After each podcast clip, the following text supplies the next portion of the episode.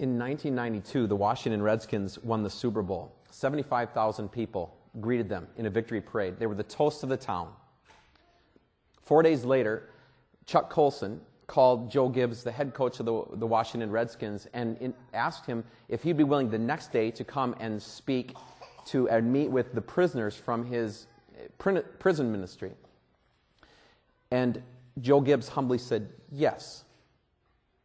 Now, he could have walked into any door in Washington, D.C., but four days after winning the Super Bowl, he agreed to walk behind the locked doors of a penitentiary and speak to men about his faith in Christ. Here's what he said to 500 prisoners five days after winning the Super Bowl.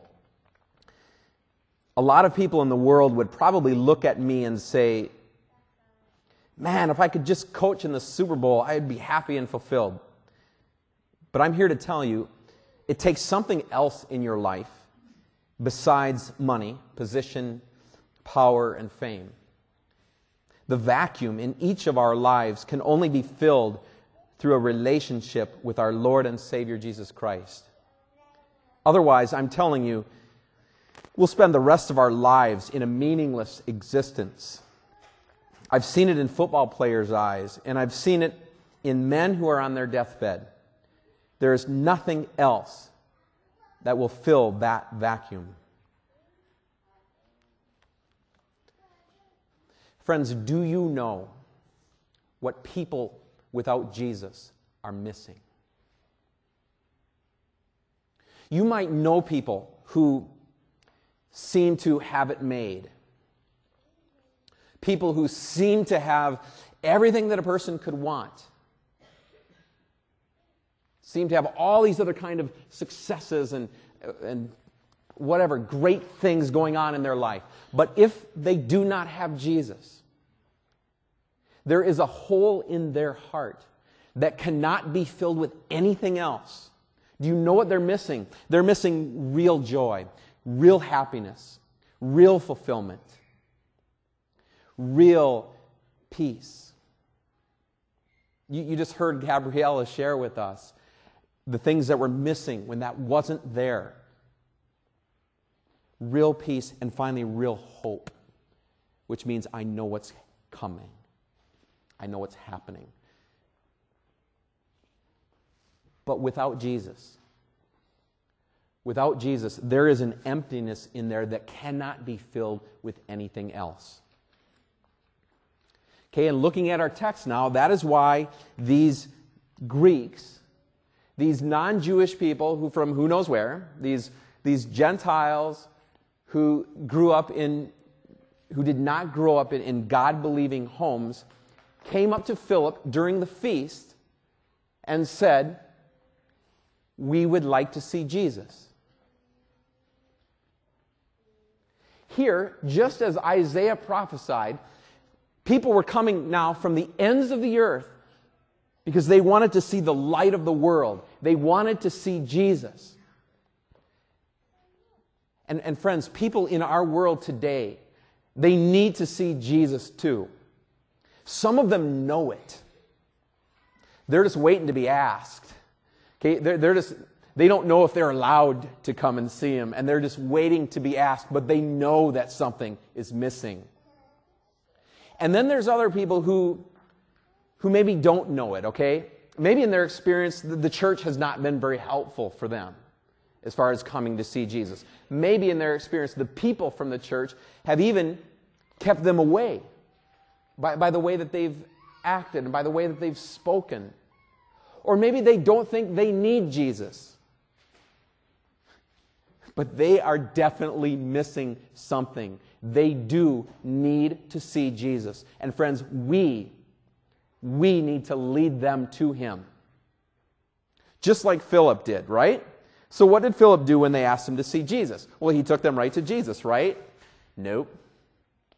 What did he do? He went and told Andrew.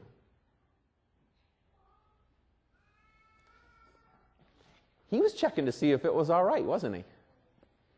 Why wouldn't he have just taken him to Jesus? He was checking to see if it was all right hey, Andrew, there's, um, there's these uh, Greeks here, these Gentiles here, they want to see Jesus. They aren't, the, they aren't on the list, are they? I mean, we're just, we're just keeping it to Jewish people only now, right, Andrew? Should we tell him or not? Friends, do, do we do that? I mean, that's what was happening here. He was, he was filtering it, he was checking it out. Do we do that? Do we, do we think that maybe Jesus is only for us? That Jesus is only for uh, church people, whatever that means? Do, do we uh, limit who we are going to invite to come to see Jesus? Whether we admit it or not, do we kind of have like a list of people who, oh, we could see maybe coming to church someday, or we could see we could see following Jesus someday, and then another list of people who we could never imagine coming to church or following Jesus? Who are our Greeks today? Muslims? Homosexuals? Revenue Canada employees? How about ex spouses? Or ex boyfriends or girlfriends or ex friends? Do we hesitate? Do we limit? Do we maybe hold back from sharing Jesus with certain people? Do we have these limits that, that Philip seemed to maybe have? Or, or do we have that hesitation Philip did just to bring him right to Jesus? Do we, do we judge some people as being worthy of seeing Jesus and some people as being unworthy of seeing Jesus? Are there some people who we are just certain, well, they ain't going to want to hear this? Or if I say something or tell them, they're just going to say no. Or if I do share Jesus with them, that they're going to think differently about me. Do, do we, um, you can, on social networks now, you can group your friends, right? Now that's the new thing. You can group them all into, you know, to keep your worlds separate. Do we group friends into um, well, people we would share Jesus with and then people who we shouldn't even bother with? This is what Philip was doing here. I know it's just one simple phrase, but that's what he was doing. And it's a good thing Andrew was there. We, we need people like Andrew when we do this, because Andrew steered him straight. They went to Jesus. Good. So they got there. So, Jesus answers. Now, and it might be hard, and you're going to struggle with this in your small group Bible studies this week, because I'm not going to really answer that question for you here. But he does give an answer. And up until this time, Jesus had said, um, my time has not yet come. My time has not yet come. My time has not yet come. But now, listen to what he says. The hour has come. The hour has come for the Son of Man to be glorified. This, by the way, is happening on Tuesday of Holy Week. So in our church here, that's next Tuesday, three days before cross time. So Jesus' mission that he had come here for on this earth was soon to be brought to completion. So the good news that was going to be coming from the cross could now be shared with the people of the whole world. Jesus had come to die for the sins of the whole world. And here, just as Isaiah had prophesied 700 years earlier, the Greeks, the Gentiles, were now knocking at that door.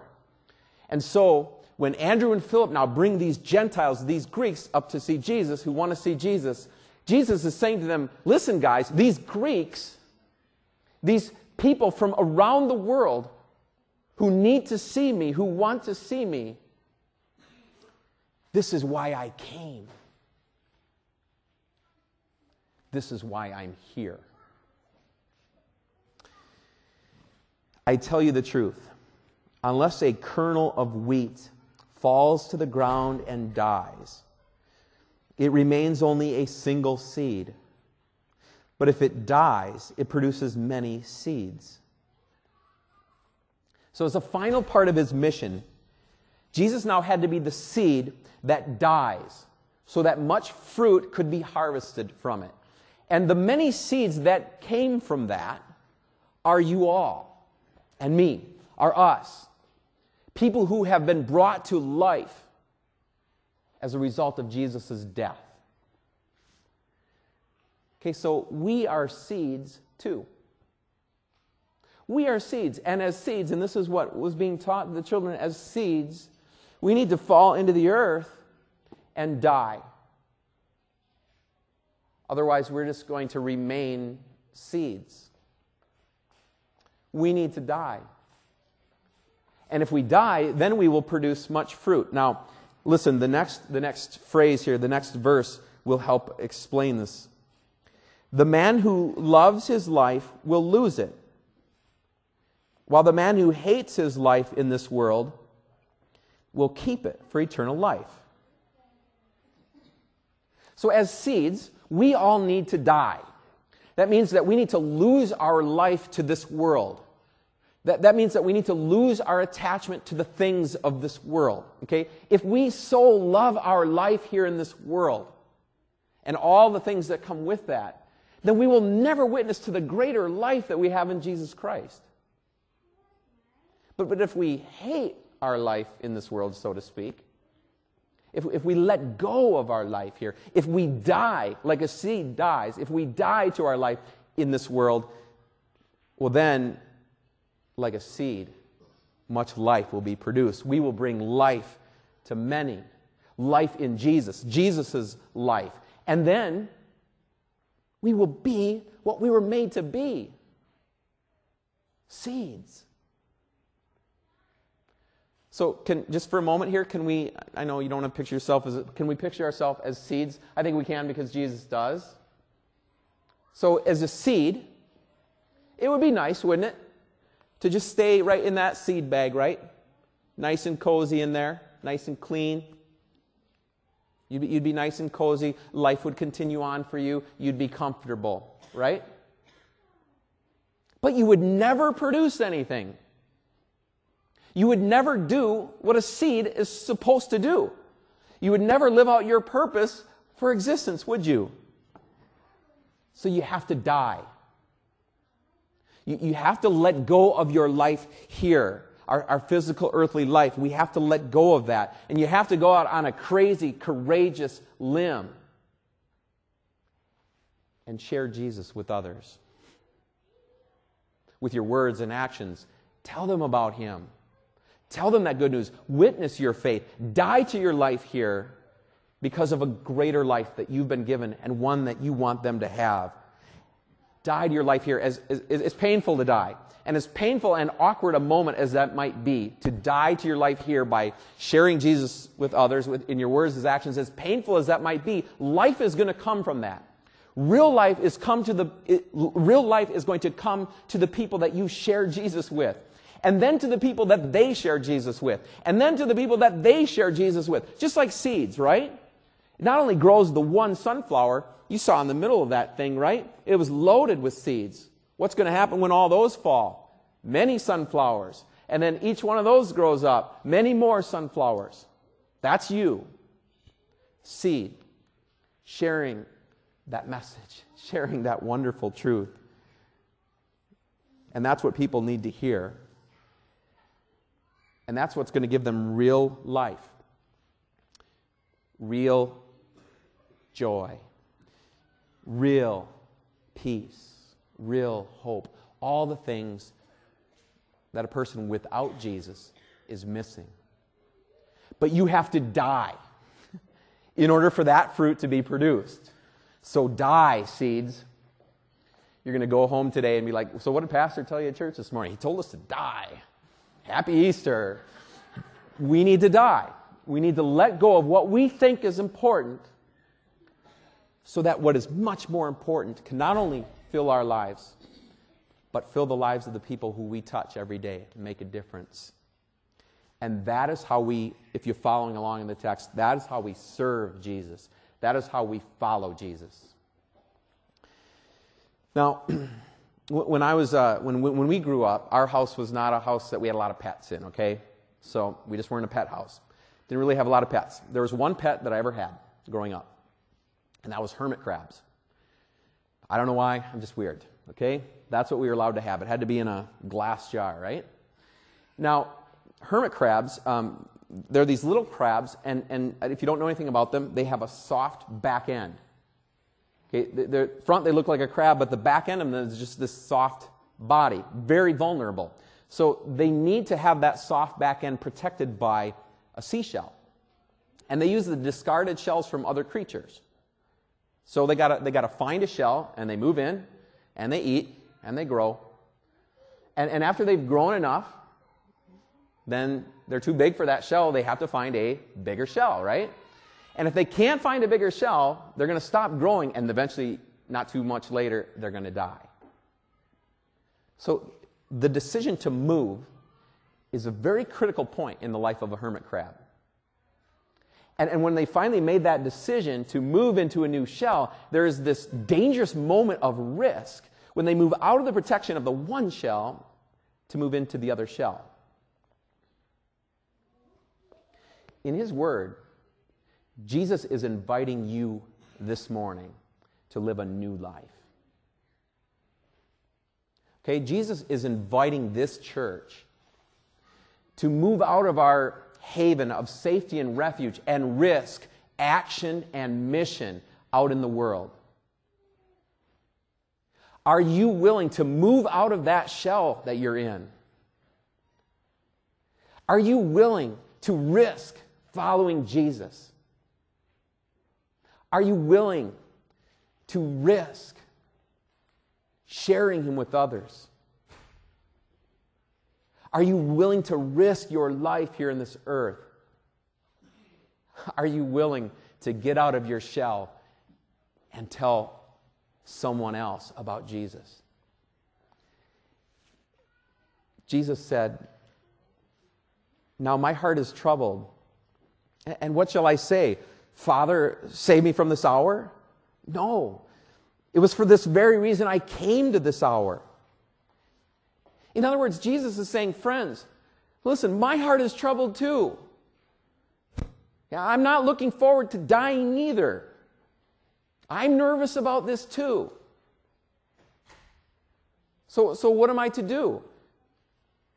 Avoid it? Hide from it? Run away from it? No. That's why I came here. That is my purpose. And so, friends, as seeds, as people who follow Jesus and do the things that Jesus does, our purpose in life is to die to our life here and show Him to the world. Tell the good news, witness our faith, die to the world so that others can live in Christ. So, shall we run away from this? No. This is why we are here. Jesus, if you're following along in the text, then asked his father to speak. And his father did.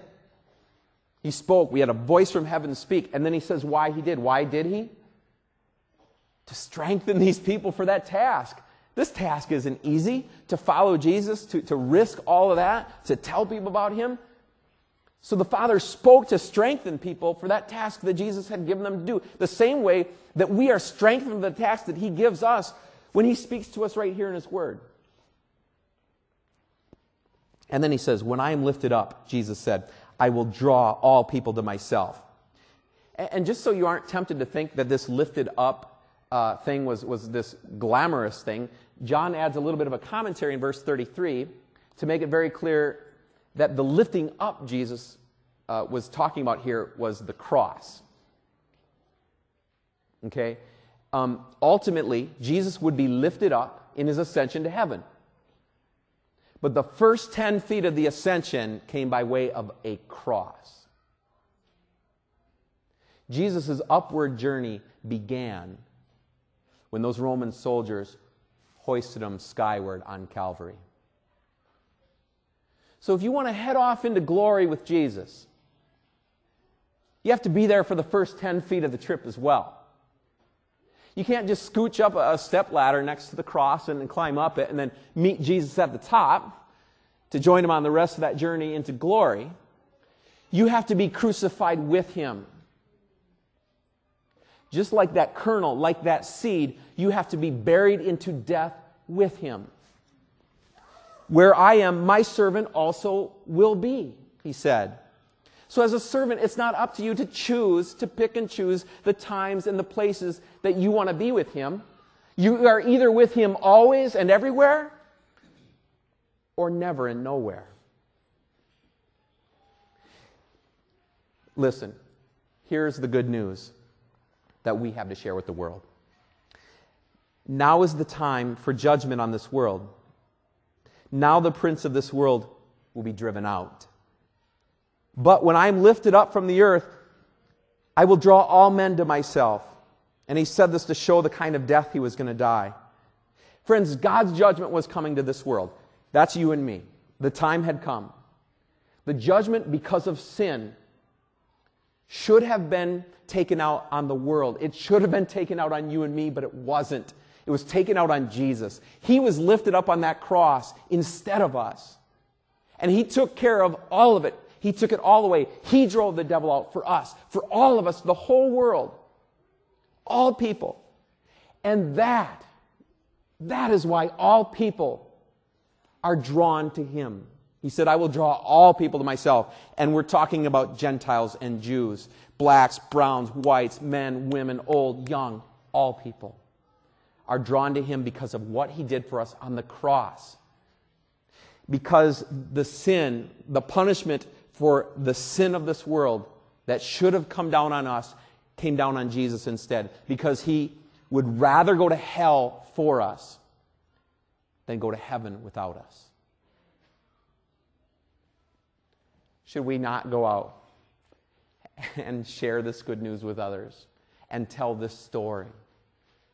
Because, friends, there are a lot of people out there who would like to see Jesus. There are a lot of people out there who need to see Jesus. There was a, um, there was a movie starring Richard Dreyfuss called Mr. Holland's Opus some years ago. Um, it was a movie about the difficulties that a man experiences, that a man experienced as he was struggling to adapt to the life that he had instead of the life that he wanted. Mr. Holland uh, it was Mr. Holland's dream to, to be a composer and to compose this masterwork symphony. But a baby came along, and so did expenses.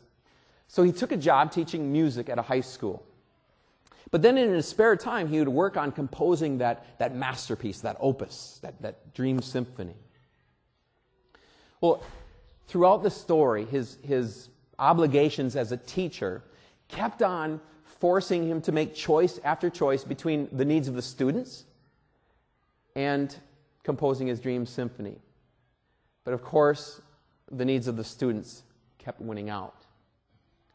And as the story went along, his dream of becoming an independent composer slowly died to the reality of being a teacher who also composes.